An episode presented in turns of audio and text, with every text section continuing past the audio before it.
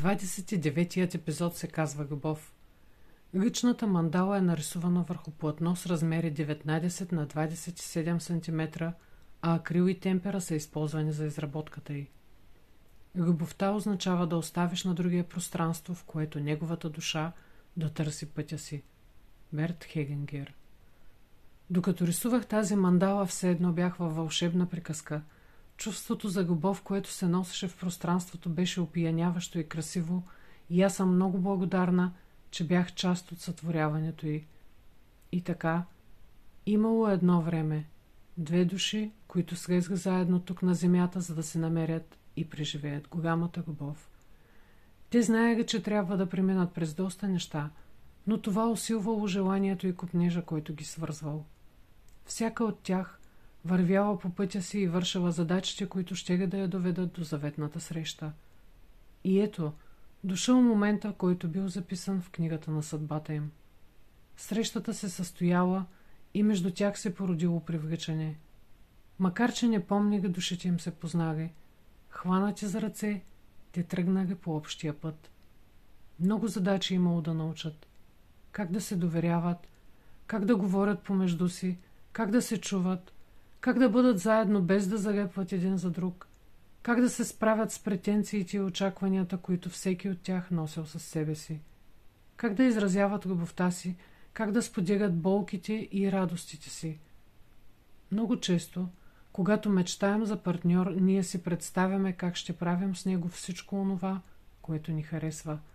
Понякога пропускаме факта, че вероятно другият също има такива желания – и е много важно предварително да сме разбрали за тях, да сме открили общи неща, да имаме сходни цели, да се движим с близко темпо, защото ако единият препуска напред, а другият се движи по-бавно, е нужно да уеднаквим крачките, за да продължим да вървим заедно. Друго голямо предизвикателство е жената да се отпусне в прегръдките на мъжа, когато е избрала, да му се довери и да го остави да води. Ако тя се е научила да се справя сама в живота, тази задача не е от най-лесните. Парадоксът е, че всички жени мечтаят за мъжа, който ще ги носи на ръце, а когато той се появи, започват да настояват, че могат да вървят и сами, и го пък отиват в другата крайност. Те започват да го носят на ръце. Наистина не е лесно да предадеш отговорността за живота си на друг.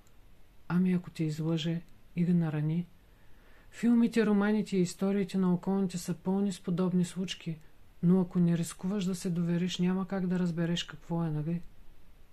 Казват, че целият свят е построен на женската енергия и се крепи върху нея. Тя е приемаща, разбираща, допускаща. Тя е пасивна по своя род. Обратно на мъжката, която е енергия на действието. Тоест, жената напълва мъжа с енергията на любовта, която той използва, за да сътвори нужното в материалния свят. Мъжът от своя страна носи благата, които е създал на жената, като по този начин ни дарява енергия на удоволствието, което тя му предава чрез любовта си. Това е вечният кръговрат на живота. Ако се огледаме обаче около нас, ще видим двойки, които са си сменили рогите. Жените са изели мъжките функции, за да има баланс, а мъжете са станали жени. Само, че това не може да просъществува дълго, защото частите от пазела не са на мястото си. Не на празно физическата сила и ръст са дадени на мъжете, нали? Нека те да си вършат работата, а жените да им помагат, вместо да им пречат с поученията и съветите си. Иска се осъзнаване, малко усилие и в живота действително можем да преживеем приказката, за която мечтаем.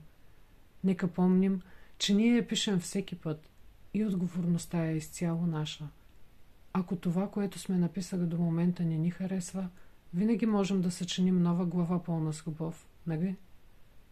Нека помним, че ние сме авторите Аз разказах само началото на приказката, а продължението го пишете вие във всеки един миг от живота си. Събрала ви е любовта и аз ви желая от цялото си сърце щастието, което заслужавате. Благословенни бъдете.